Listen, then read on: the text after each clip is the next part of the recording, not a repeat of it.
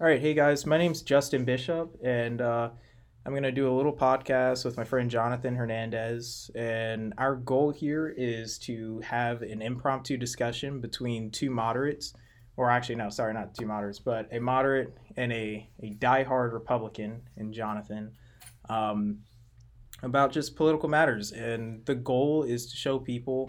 Uh, that people that disagree wildly on uh, political matters can remain civil and uh, have awesome discussions and be friends. Um, I just want to start by saying that Jonathan is a great friend of mine. I respect him a lot, uh, despite our disagreements in politics and, and other issues. Um, we came into this, we didn't have any script. This is completely unscripted, entirely impromptu. Um, we're not here to have a gotcha moment or anything like that. Our, we are totally open, both of us, to changing our minds if uh, one of us presents new information or new perspectives on an issue. Um, this is not meant to be a debate for anyone to win necessarily. It's just a, a discussion where we're both open to the possibility of changing our minds. Um, I'll go ahead and start with Jonathan. Jonathan, can you sum up your perspective on the Trump presidency? Re- reflect for me the Trump on the Trump presidency. Yeah, absolutely. Well, first of all, I want to thank you for uh, giving this opportunity to come on your podcast. I agree with you wholeheartedly in the sense that although we, we may disagree, we might be on different ends of the political spectrum. I do think it's important to have very civil conversations about politics, and I'm very big in that. I work with the Republican Party, specifically with the college Republicans, and I'm that's one, one of my biggest goals to have those tough conversations that people don't want to have about politics. And Sally, it's become a, a bit uncivil, but I think I'm glad you and are friends, been good friends here at OC. So I appreciate the time to come speak and have a quote, you know, or an actual civil conversation. But to answer your question about the Trump presidency, well, obviously the result is he is a one-term president. But even in a small time of being president, there's a lot of things that we can unravel. There's a lot of accomplishments, and there's also with any presidency, there's also downsides to that presidency. But I think President Trump did a good, fantastic job in accomplishing the things that he said he was going to do. If we, if we want to go But- into terrorism, we can go into terrorism. I mean, Yeah. Trump did an amazing Um, job against the fight against terrorism, not you know Mhm. across the globe, getting rid of al Baghdadi, getting rid of um, Soleimani, and another terrorist who was the Yemen, um, basically the ISIS for Yemen. So getting rid of three most wanted terrorists in the world and making this Yeah, I, I can I can agree with you that you know, um, we had a clear intent from our leadership, uh, from the president to to eliminate those threats, and I think we did a pretty pretty decent job of handling international terrorism. Um, and I ooh, that was a voice crack, but I I think we've done an okay job in that sense, and you know I don't I don't have much to say in in that regard. There- There's not much bad to say. Um, so, he, so now okay they- job. He did a they good took job. they took bold actions. They accepted risk. Uh, sometimes, I mean, with the Iran strike, well, wasn't in Iran; it was in Iraq. But with the, with the Soleimani strike, I mean, it was pretty controversial, and I'm not fully decided if if I think that's a risk that I would have taken. Um, personally, I, I'm not hundred percent decided. Um, but what I will say is there were many threats that were eliminated. My concern is with domestic terrorism.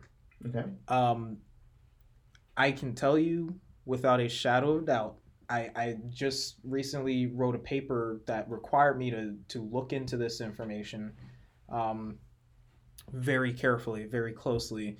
My paper was not on matters of right wing domestic terrorism specifically, but I saw a lot of it.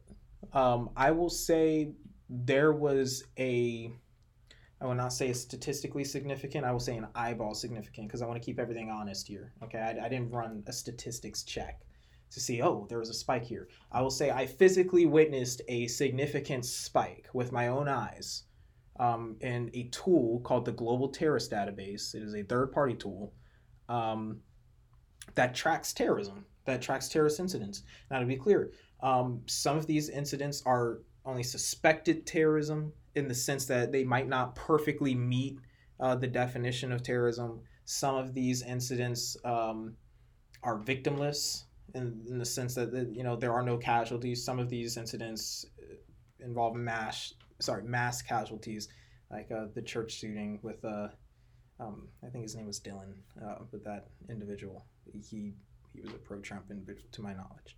Um, it did provide information about the perpetrators of these events um, and the reasons behind them.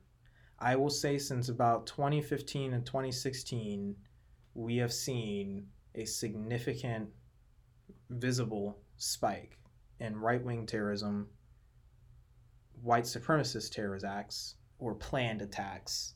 Um, and specifically, it, it's kind of shocking to see a sitting president's name in the global terrorist index in this way. I don't think I've seen it. And I have hand, um, I've siphoned through by hand or by mouse, uh, basically every domestic terrorist event that has occurred in this country uh, since 1980 by hand. I've, I've seen the perpetrators.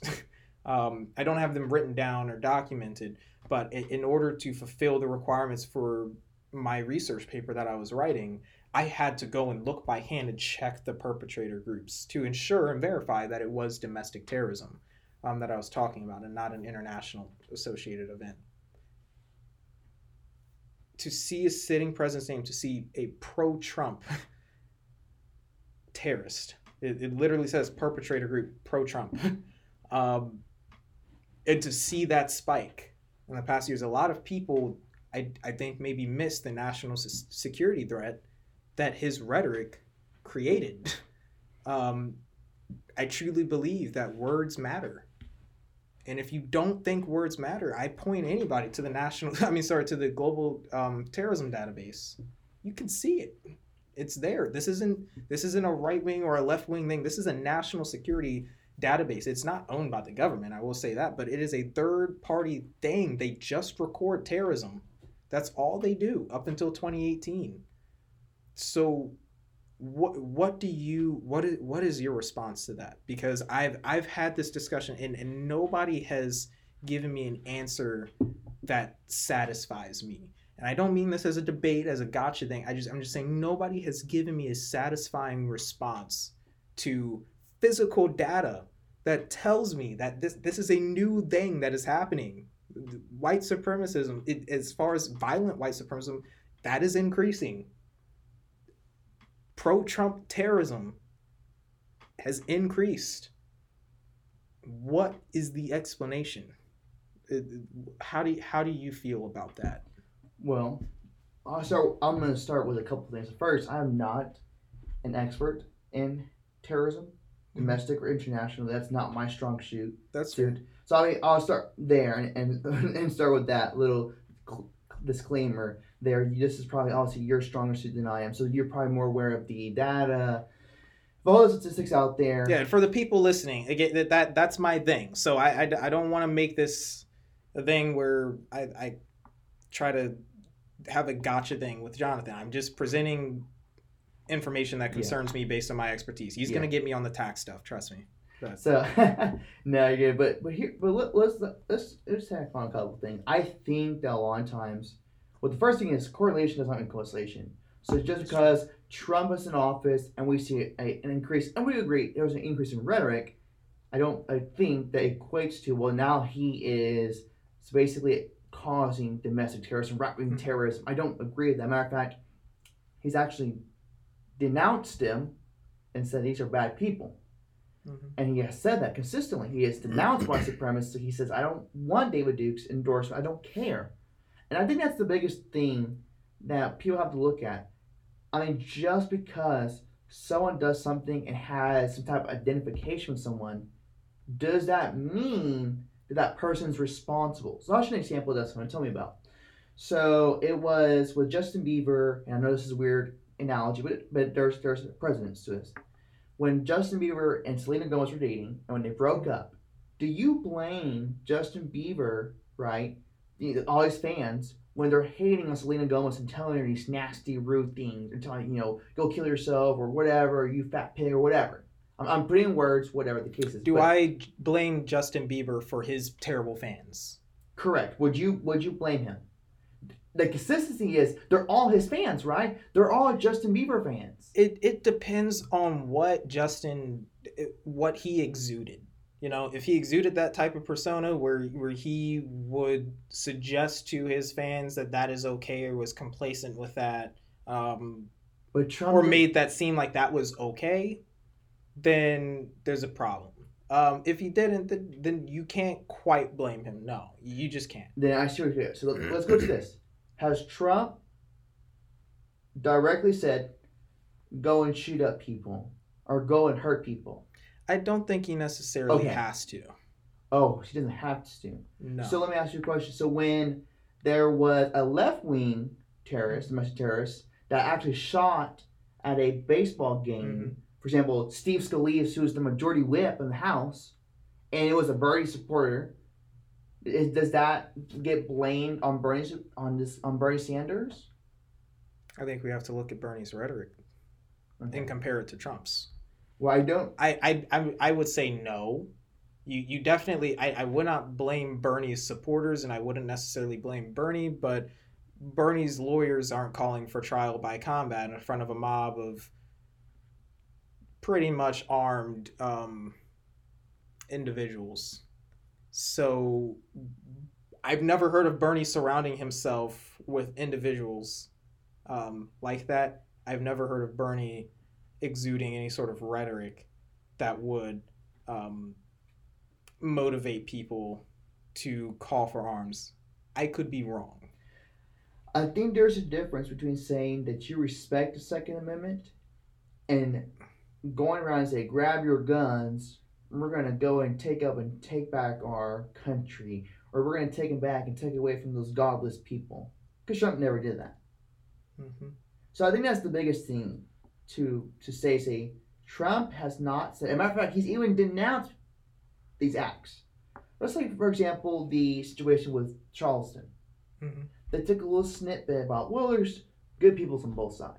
Talking about Antifa and the white nationalists. Yeah, can you expound upon that? What did he actually say in full? what he said in full, if you look at the non-edited clip or not cut clip, what he was talking about is so you have there's one side that says let's take down the statues, and then there's another sign that says keep the statues up. And both sides, there are people, there are everyday people just like you and me. For example, in your case, I don't want to put words in your mouth, but let's say, for example, let's say you want the statues to go down. And, and, and in a case for this scenario, I'm again, I'm just just gonna throw it just for the sake This of is the a conversation. hypothetical. Yes, I get you. I say I want the I want the statues to remain. I think they're part of history, right? Mhm. And let's say we go to Charleston. There are people like you and me that went there and said, there are people on your side that are peaceful that said, tear down the statues, and there was people peaceful on the other side say, keep the statues up. Those were the people that Trump, President Trump, was talking about. That there was two people, there were two, there were good people on both sides. So he didn't say there's only bad people on the left side or only bad people on the right side. No, he said there's both. There's good people on both sides. However, I denounced the acts of people that committed violence because violence should be condemned, hundred percent. Mhm. So he condemned both of them, the white nationalists and the Antifa. Both are hate groups. And so that's what he did. And of course, Mia thought it was a food frenzy of going ahead and, and try to tear him apart on that. But really, they edited that clip and did not play the full audio of that clip. And I think that right there was a big deal. There's a narrative. There's a narrative being produced. And that's why I don't agree with this notion about, well, his rhetoric causes things when the media every single day, single handedly, try to put this man and compare him to Hitler. When I see on MSNBC that that you know MSNBC that what's happening at the border is similar to what they're doing at the Holocaust, that is hyperbole, and if anything, it's slander because it's not the same case. To compare Trump to Hitler is ridiculous. Trump has never gone his way to say, let's put people in, in internment camps. Let's kill certain groups of people because of who they are. He's never done that. Especially, and that's a big offense in the fact that he has people that are actually Jewish in his family. To even suggest that, I think is disgusting. Not saying you are, but those people Mhm. and, and the left have. So I think that's the biggest thing to consider when we're talking about this terrorism, domestic terrorism conversation on that fact and saying this is what's happened. So it, it still poses the question though. I, I, I kind of get your analogy with the Selena Gomez Justin Bieber thing or the Bernie thing. I get where you're going. But we're talking about the subject of terrorism. It takes quite a bit to motivate somebody to resort to a terrorist act or planning a terrorist act. Um, when I see a trend of pro Trump, pro Trump, pro Trump, pro Trump on the list, I'm not just seeing white supremacists. I'm not just seeing because honestly, it, to be fair, that could be a response to to backlash from the Obama administration.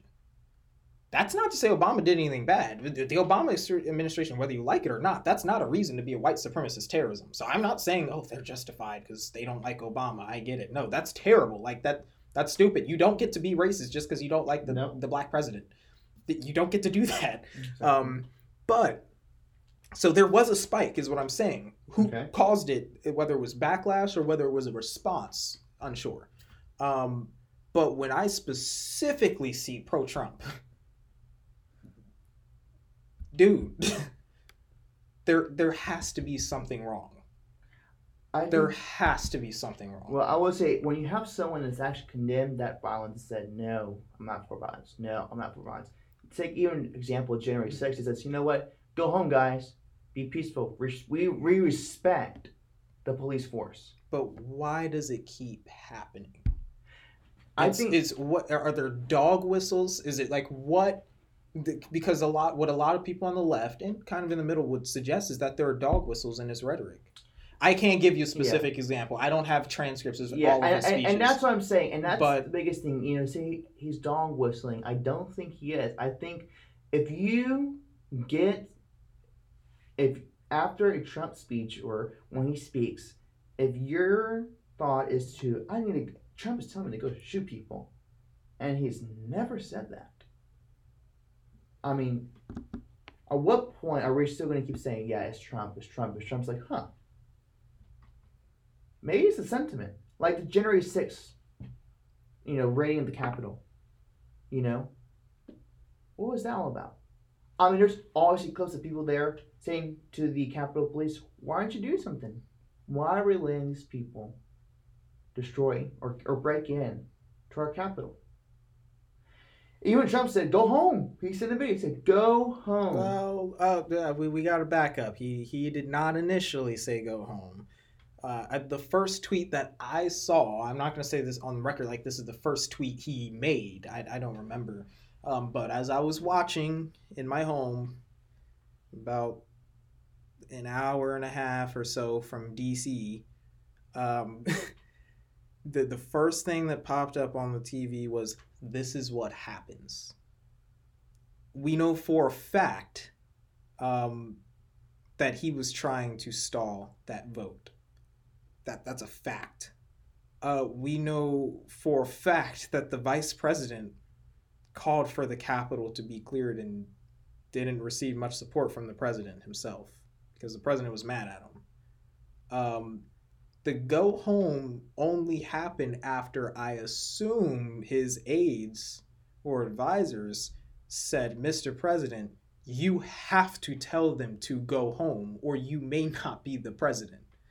That that is the only reason I can concoct well, that he would, ma- would have made that statement. I think cooking up and response without all the information, I think is not a good response or, or a good um, suggestion, I guess is the way. Because we're never going to know all that happened.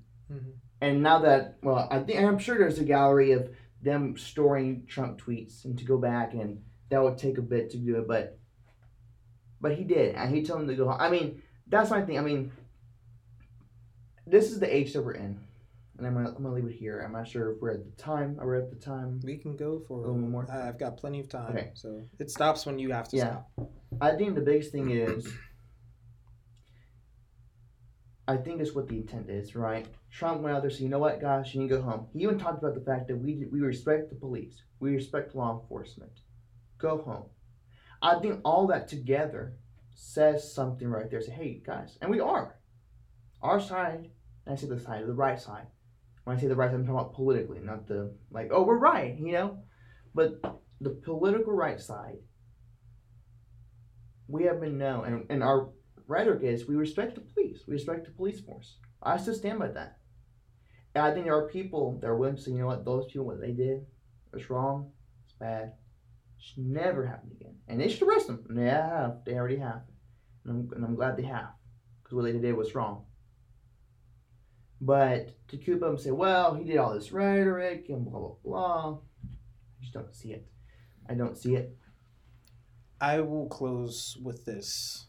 Um, I'm gonna go back and address your statement, um, your your analogy with Justin Bieber and Bernie Sanders in that situation. What makes the president of the United States different from those individuals is he is a leader. He's a leader of our armed forces, of our government, of the executive branch of our government. He is the head of that branch. He he leads our government. Um, leaders are held to an entirely different standard than a civilian or a subordinate, right? Um, I will say vaguely, in the military, I know that a leader is responsible for everything that his or her subordinates accomplish and everything that they fail in. You don't get to sit one out. In the same way with the President of the United States, that individual carries responsibility for everything the country uh, succeeds in and everything we fail at socially and culturally, economically, militarily, all of it. And so you have to ask yourself why why is there that cultural friction? Why is that cultural problem there? Why are we seeing pro Trump terrorists? And not some, but quite a few of them why are we seeing a i'm not saying you're part of that pro-trump culture i'm saying i'm, just going to categorize them as a violent pro-trump culture why does that exist in the prevalency that it does um, and why do we not hold a leader accountable? If a if a if a law enforcement or military leader had a culture within their unit where individuals were beating their wives or conducting immoral acts and their supervisor or commander comes to them and says hey what's up with your people why is why is what what is going on in the culture of your organization or in your leadership where we're complacent to this and this can happen i guarantee you that leader is not telling people to beat their wives or to do immoral acts Guarantee it. If any, they might say, stop, guys. But why is that culture so prevalent in that place? The leader is responsible no matter what. I mean, that's just kind of how that type of thing, that's just the mentality in those circles. The leader is also always responsible for, for every good or bad thing that happens. Um, but the question still falls on that leader. What is wrong with the culture here, and why have you not found an effective way to fix it? That that's just that's my perspective. All right. Uh, do you do you have any closing comments on that? Then we can move on to taxes. Oh, we're oh we're gonna keep going. Okay, okay. Uh, oh, you said cut it. I was like, Unless you don't have time. No, no, you know we're good. Well, I think the biggest thing is to look at is I don't think that what followers or a certain person does is explained by a common theme. So in this case, Trump. Like I said, I don't know. I would have to look at these cases. There are times that they will put something, you know, violence, and I, I don't know how, how they do this whole, you know, domestic terrorism system. I don't know. I'm not, I guess I'm not an expert in this, so I'd have to look at it some Mhm. more. But it's very interesting. But I would say, I don't think, actually, I don't think, looking more like staying consistent. I'm gonna stay consistent. Being consistent, I don't think that what followers do with certain people or a certain person, that person is responsible for those actions, even if they're the ones that have denounced it, denounced it, denounced it. Mm-hmm. So, can they need to improve? Sure, but Alright. but but can fall blame be fall 100 percent on them? No. So. All right, that was an intense one. All right, taxes. Texas. Let's go back to recap me on the job that you think uh, uh, the president did on taxes, and we will we will go from there. Okay. Well, taxes, if you look at it, he said he's going to lower taxes. He did lower taxes. We saw companies give bigger paychecks, give bonuses and everything. That's what you want. That's the whole idea of capitalism. That if you cut regulation, cut the red tape, lower taxes, you see actually the employer employees actually get their wages actually go higher. Mm-hmm. Businesses actually invest more, which means they're going to, let's say, build a new store. What does that mean? They're going to have new employees. New employees means more products. More products means more customers. More customers, they buy stuff, and you put in the market. So it's a cycle. I think that's the biggest thing to remember about tax cuts. And in addition to that, the fact that we saw the lowest unemployment rate we've seen in five decades. Well, that's my next thing. That's my next thing. Okay. But but if you want to use that in support of your tax statement, Yes. that's fine. I just I just want you to know we're, we're gonna have a yeah, whole that- that's other totally good. whole other thing so, but with the lower tax, you see the lowest unemployment rate for minorities. That includes Black people, Black Americans, African Americans. That includes Hispanic Americans. That includes Asian Americans. You fill in the blank. Americans overall, across the board, no matter what race or ethnicity or background you are, saw and experienced the lowest unemployment rate we've ever seen since recording this data. and, and you think the lower taxes Correct. helped? Correct. Okay. You have anything else? No, I'll let, let you see. I'm curious what you have to say about that. Um, I have to admit, so I, I have family members that work for contracting companies, government contracting companies, and I will say under the president, um, uh, sorry, under the Trump administration, I saw two things. Um, I saw at first paycheck was kind of normal, income was kind of normal, and then it did go up later on with the change in leadership. Um, with that being said, not every company, not every business owner is going to be selfless in that regard.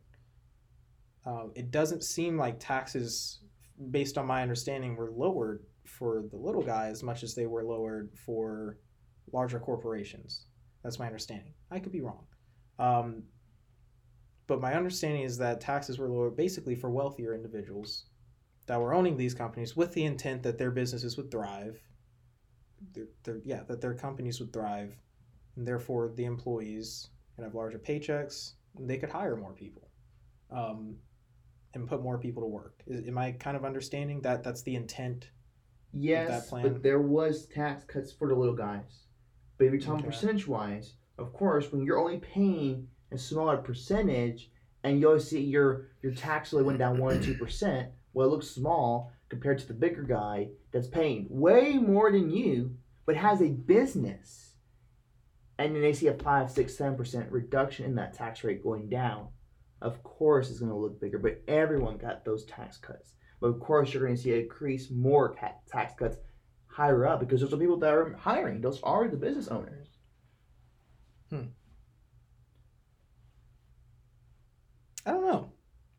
I mean, I I, I have to say, I mean, I, I do think that we saw um, economic improvement, and I did notice some of the effects of the tax cuts that occurred. Um, so I can't really argue with you a whole lot, like on that point.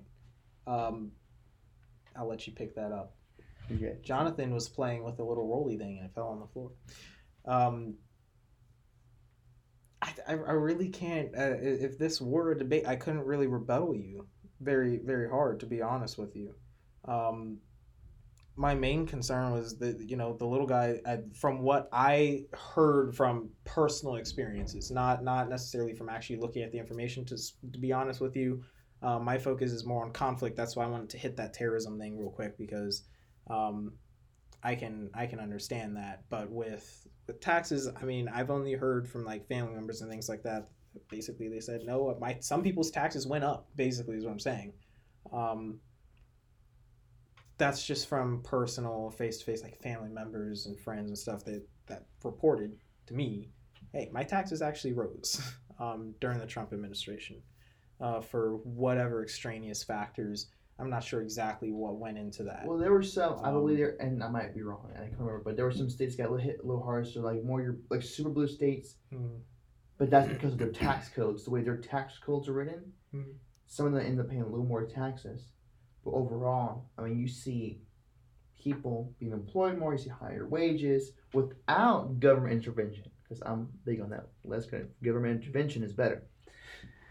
Without government intervention, without actually having say, "Hey guys, we're going to do a fifteen dollar per hour wage," you see companies doing it on their own. Maybe not fifteen dollars per hour, but they raised it because they have more money to invest, more bonuses to give. So I think that's a big thing to keep in mind talking about tax cuts. I actually want to attack the unemployment. Just, just, just I, I guess I just kind of want to talk about the economy in general. Um, but you, you made the point about unemployment, um, how it went down. One of the concerns that I have uh, with that is do you feel that President Trump was benefited by some of the success of the Obama administration in helping grow the economy? Yes and no.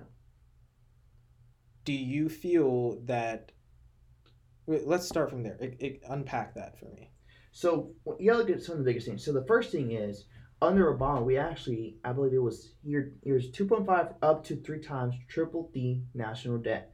So we went from about, I want to say it was probably about, was eight million, and then we got to about twenty two million. That in itself actually does not help. That's how inflation starts. That's how you lose the value of your dollar. Now, of course, people will argue, well, Trump didn't do any better. Well, everyone since Reagan, since Reagan has been horrible. Unless you're talking about Bill Clinton, but Bill Clinton also slashed a third of our military.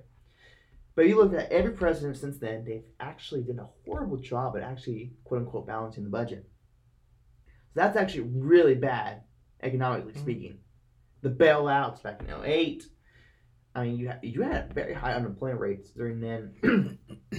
but I think if you look at the fact that when you see all these companies responding to tax cuts, I think that's a big thing to consider that we got so, so low. I think that's a big factor to that. Hmm.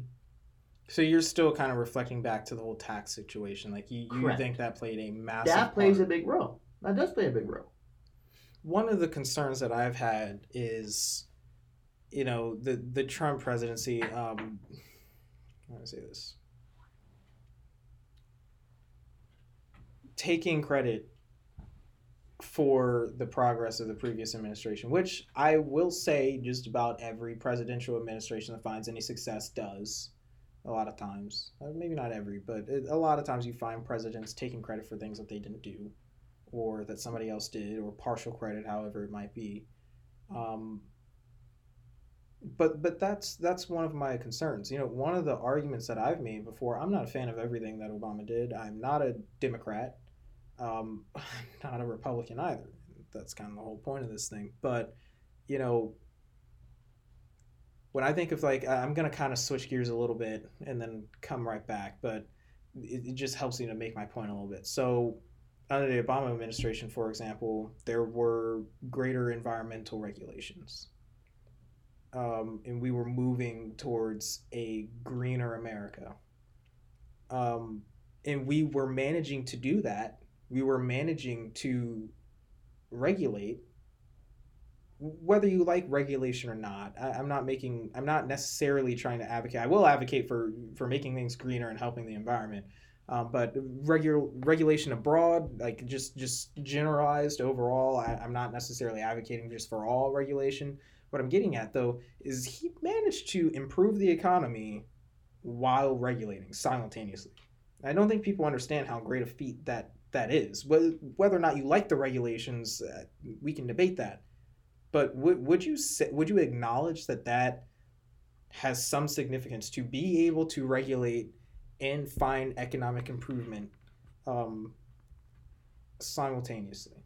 Improvement that goes into unemployment, into GDP. I mean, every every aspect. Um, would you acknowledge that that is an accomplishment? I mean, sure. I mean, anytime in G- some sense. I mean, if you're if if you see a trend of unemployment going down, that's something had to be done, right? Mhm. So obviously, that's good. The idea that regulating does something, I don't think it does.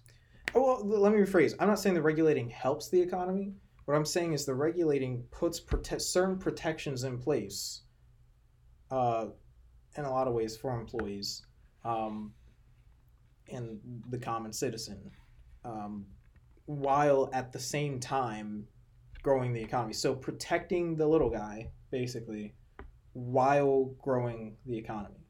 My concern with the Trump administration and their method for economic growth is you just hear about cutting, cutting everything, including regulations. And I get it. You want to roll back some of the bureaucracy. But I got, I'm going to use a non academic word here, a vibe, basically, that we're cutting for the sake of cutting regulations. Just, just for the sake of it. Uh, more as a, a show thing, more so than it was let's reasonably sit here and look at this and think what do we need and what do we not need to protect people So, can you give an example of something that Trump got rid of regulation wise that you think was not wise or that you disagreed with? i'll be dead serious with you no no i can't, I can't give you like an immediate like Okay. he cut this or cut that regulation i can say um, for example like i live in an industrial town for example and there is a new factory there are two new factories developing in my town and we have no zoning laws in our town so that factory that newest factory is going to be the largest installation factory of its kind in the world is Mhm. going to be about 15 minutes from my house. Um, I'm not saying I necessarily blame Trump for that, but I have a hunch that some of that anti regulatory attitude is partially responsible for that. Um, my point is is I know that President Obama was regulating, which some people don't like, but he was still helping to improve the economy. The economy was still managing to improve. Now, President Trump is cutting regulations, which I assume are to protect individuals, um, and also finding economic growth. I just I have concerns with that. So, what what do you say to that? Well, like I said, I mean, obviously, when you have any un- unemployment rate going down, that's always a good sign. I think the biggest thing to remember is if you look at what we're talking about regulation wise, because I think you were talking the environment, right? Even in something in the environment, even under President Trump, when he actually when he went over after the EPA, right? You actually saw there was actually less pollution. There was actually less carbon emissions during the first two years of Trump's presidency after cutting the EPA and there being less regulation. So I don't think regulation is the answer to everything. But in this case, we'll go back to the Obama thing. Like I said prior, no matter what you do, if there is a trend or you, if unemployment is increasing or decreasing, excuse me, Mhm. that's great. Now I do think there are some times that you can actually improve that process because sooner or later the economy does go up and down. No matter what you say, it does go up and down. Mhm. So I think that's something to consider that the economy does that on its own. No matter what you do, the economy's going to do it. You want to smooth it out, right? That it's not a big high and a slow low low like in the Great Depression. But there's like in a study, for example, at UCLA, they talked about the fact that actually a lot of the Great New Deal policies extended the Great Depression. Mhm. All of these government hands-on regulations that went into the economy this very Keynesian style of economic policy, it actually prolonged that. So we don't know. I, I don't have all the numbers to look at.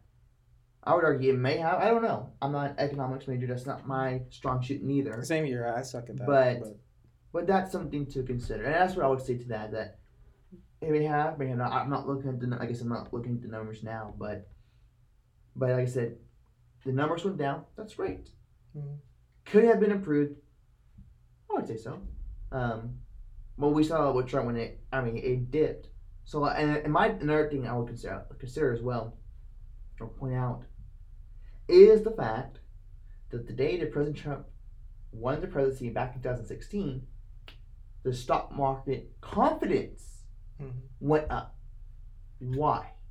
Why would the stock market confidence go up? Because they knew that there was someone that was actually going to be good for the economy, for the stock market, for business. Hillary Clinton was going to be a disastrous president, especially speaking economic wise, wanted to grow Obamacare, and that was another thing that Trump did, cutting that individual mandate. He said you don't have to do that anymore. You don't get you don't get insurance, you're fine. You won't get fined.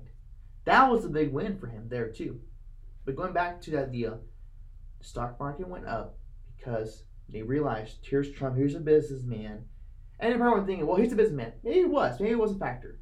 But people trust the fact that, you know what, we got someone coming in that's going to be good for the economy. I think that helped lower it. It dipped it even lower than what the trend was. I will give you.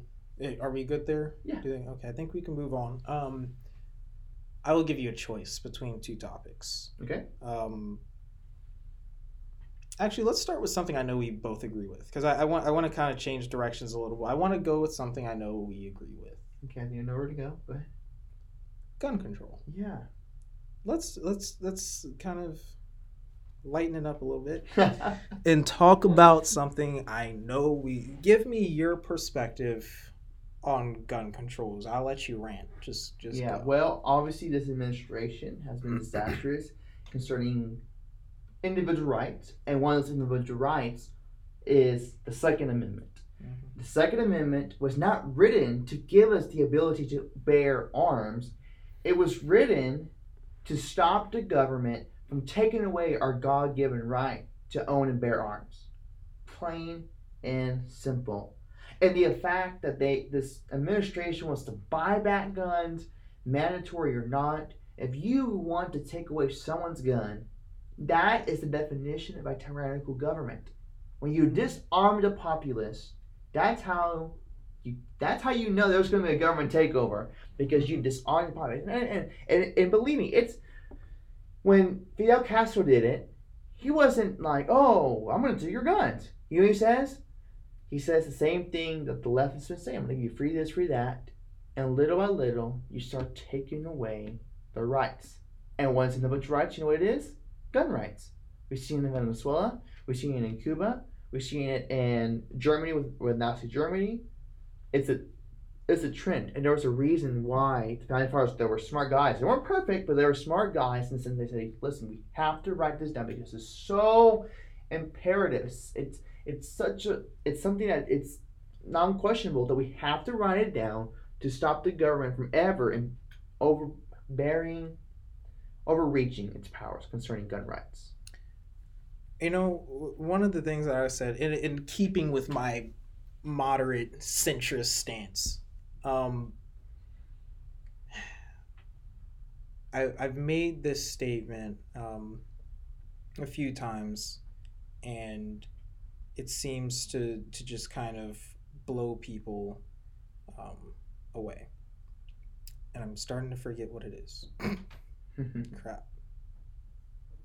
gonna put that word in there too. But what word? That word. What crap? Yeah. That's not a cuss word. What the heck? Um, twice. Three times. No, I mean like Yeah, I, I agree. People people should be able to, to bear arms. I don't I don't want that right to uh, be infringed. Okay, I know exactly where I was going. So, uh, this is this is where my centrism confuses the heck out of people, because I've I've literally I've told an individual this, and I, I want to avoid being insensitive. I want to avoid it as much as possible. um, because I know that there are victims of mass shootings out there and things like that. I, I mean this in the most sensitive way possible uh, because they probably would not agree with me. There are some actually that I know for a fact that would agree with me. Um, I understand the fear of a mass shooting. I think we all do. Uh, that's our culture now. Kind of like how we live in a post 9 11 world. We have a fear of terrorism just kind of from birth. Um, now we're growing up in a world where we kind of have a fear of some dude walking in a store with a assault rifle or with a pistol or whatever and saying, "Oh, I'm gonna let loose." Um, you know, just last year here at the school, um, there was a white supremacist organization that was advertising on campus um, and that that was pretty oh dang that voice crack. Anyway that was pretty pretty concerning to me because they were a known violent group. Those are people that don't want people that look like me walking around. Uh, they don't think i should be here. And that is concerning. And i will be honest with you i began to be way more vigilant of where i went after that of mass gatherings be it in chapel or whatever it was for fear that somebody would come in and try to do something stupid. I would always look for the exit once I walked in in chapel. That's just my attitude. I have a bit of a militant attitude in that sense, sense to make sure I could get out of the building quickly if somebody decided to come in with a, a rifle or whatever and shoot up all the black people or whatever that group might have wanted to do. That was a real concern to me. But I will look you in the eye. I'm not actually looking, but, but like I will, I will tell you straight up that that fear does not cause me to want to take away another person nor my right to to bear arms and effective arms to own an AR-15 or an AK-47 or some variant to, to own an assault rifle or whatever it may be that you choose to arm yourself with based on your situation. That fear does not deter me from from standing up for that right. I I don't understand what it's like to be in that situation, so I want to be sensitive. I'm not addressing individuals that have been in a, a shooting situation. I'm just saying I, I understand the fear of such a situation, uh, the prospect of such a situation happening, and that does not deter me. Now, where my centrism kind of messes people up is, yeah, I just acknowledge white supremacy and a whole like that actually created some fear. I'm acknowledging that issue um, in the fear that it can create. Um, and I acknowledge that that we do have an issue with racism in our country that we need to address and fix. But at the same time, I am going to stand up for the Second Amendment, um, despite uh, threats coming from either that direction or just crazy people with guns um, that go and do crazy evil things and harm people. Um, I, I don't believe that that right should be stripped away. Uh, I also look at the national, I mean, sorry, at the Second Amendment uh, from a national security point of view.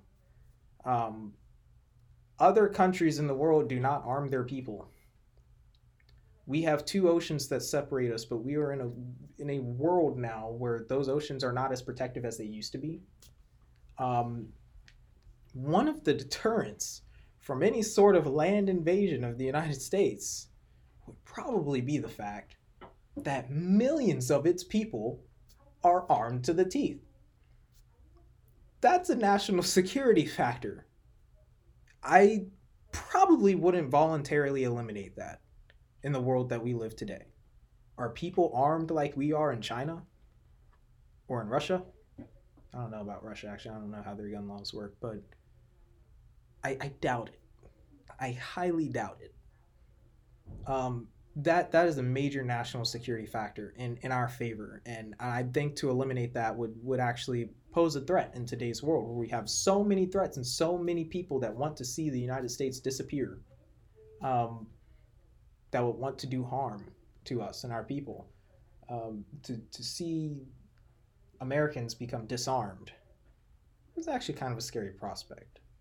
Um, but but it, yeah, that that's that's kind of. Do you have any opinions on what I just said there?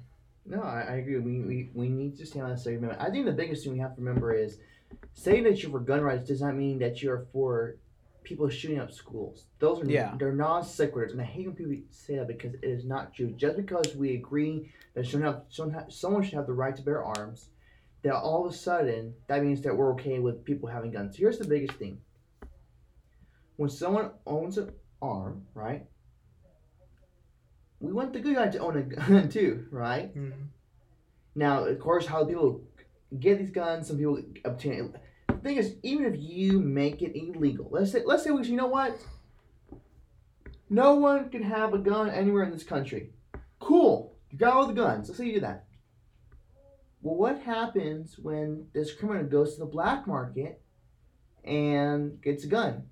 Well, no one's armed now. Because that, that's what I think people are going to do if they Yes, if they're they. That's what that's what's going to happen. Open frenzy, open frenzy on all the people because now you know what? They're not armed anymore.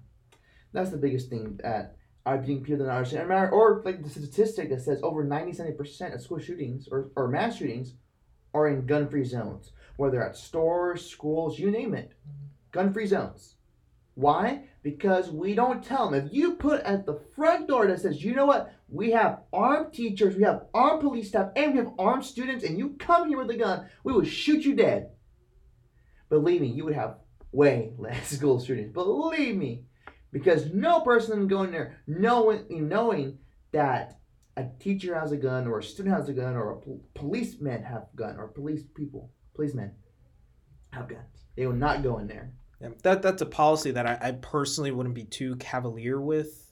Um, I can understand training certain staff in the school to permit them to carry a gun in the school. Um, I would understand. Um, okay, I I could understand. Uh, you know, having security personnel on hand in the school, be a police officer, whomever it might be, but um, not sure I would, you know, let students show up with guns. Um, that that would probably be a no go for me. So even in, even Um, college campuses, you wouldn't allow me to have a concealed carry. I'm a student. Are we not students at a college campus? I meant that more in public school. A public, and even more reason. I mean- if I go to OU, if I go to OU, No, no, I'm saying a a, a public K through 12 school. Okay, okay, that's that's what you need to that's that's what I'm talking okay. about. Um, in a college environment, maybe a little bit different with that. At least have a concealed carry permit. You need to be trained to use that firearm. Um, I would not want an untrained individual walking around with one just because I, I handle firearms often well with the recent ammo shortage not not much but I mean I, I have a lot of experience around firearms especially pistols which is what somebody would be concealed carrying. Um, if you have an untrained person that does not understand what they're using and how to use it they don't understand that you know you have a backdrop behind what you're shooting for example. So yeah you might have a bad guy but you got people behind the bad guy. Um, if you don't understand the fundamentals of shooting a pistol, which is completely different than a rifle, you know, a twitch in your finger pool, I mean, in your in your trigger pool, could drastically change the traje- the trajectory of the of the projectile.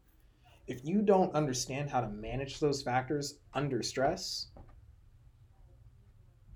I'm gonna say no to that. Um, at least, at least at a private school where, where the decision is, is up to the Well, that's up to the school, but that's I say a public Um, university like OU, where you have tons of students. I think there should be something that allows for students to at least conceal carry. I think you have to be trained to do it. I, I, I think you need if you're gonna do it, you need to be willing to be trained. That that that would be my regulation there. I'm not saying you can't do it. I'm saying you need to be trained. Yeah, obviously with every gun sale, I think you need to have thorough background checks, um, and I'm not going to change my stance on that. Um, these background checks. I I really look, man. You need to be trained how to use the thing because you're going to end up killing the good guy trying to get the bad guy, or just being completely unproductive and getting shot because he can't shoot. Um, that's that is a real real concern. An untrained person with a firearm is a terrifying thing. Mhm. Um, you know, I, I used to do jujitsu, and a, a common analogy I see on like jujitsu social media and stuff like that is a black belt with bad intentions is is a whole lot less threatening than a white belt with good intentions. Because it happens a lot, like when you start jujitsu, you're freaked out and you got a lot of energy and you're scared and you want to defend yourself and you think you're about to die and some guy's like trying to choke you. Well, that white belt that's freaking out, not knowing what they're doing, has a whole lot of potential to actually hurt you. That's how I got hurt Yeah. in jiu-jitsu. Yeah. Now I was also a white belt, but I was, you know, sparring with somebody that rolling, somebody that um had absolutely no experience in the martial art at all. I got hurt because the dude was going crazy. um, so that that is a to me that's a terrifying prospect. You you should be willing to be trained and to have some level of proficiency with the arm that you are that you're holding. Um, if, if you're gonna carry it, I, I don't know. Do do you how do you feel about that? Sure, let's train, but I think the biggest thing at the end of the day is that we need to start allowing people to have arms on schools. That if you want to stop school shootings, get arm, get it armed populace, armed teachers, armed students, armed police force, and you will have you will see a decrease of Yeah. school shootings or even mass shootings. That's yeah, I'd say that's an area where we have a little bit of friction in the topic, but I think we both you know generally agree the Second Amendment is very important. Um, Jonathan, we have talked for an hour and twenty two minutes now about various different topics. Um, I think it's probably probably a good time to to cut it out. You got you got a lot to to close. We got a lot of material here. Um, like I said, I really appreciate Jonathan. Um, I really appreciate you, man, for for taking the time to sit down and talk about these topics and be transparent. And we're both being pretty vulnerable here because, I mean, we're telling people about our kind of some of our deep seated beliefs here. Um, I know there's a whole lot more that we could talk about. Um, and we only kind of scratched the surface here, but um, no, I really appreciate you. So thank you. Do you have anything? No, I appreciate like it. Thank you for having me. Great discussion, civil discussion. So Yeah, that's definitely do it more times. yeah, that's the biggest thing here is we're, we're trying to show people civil discussion. As you can see, me and Jonathan disagree in some areas very, very much. Um, but even we're able to right here just have a calm civil discussion and even find areas where we agree with each other where we didn't think we would. Um, so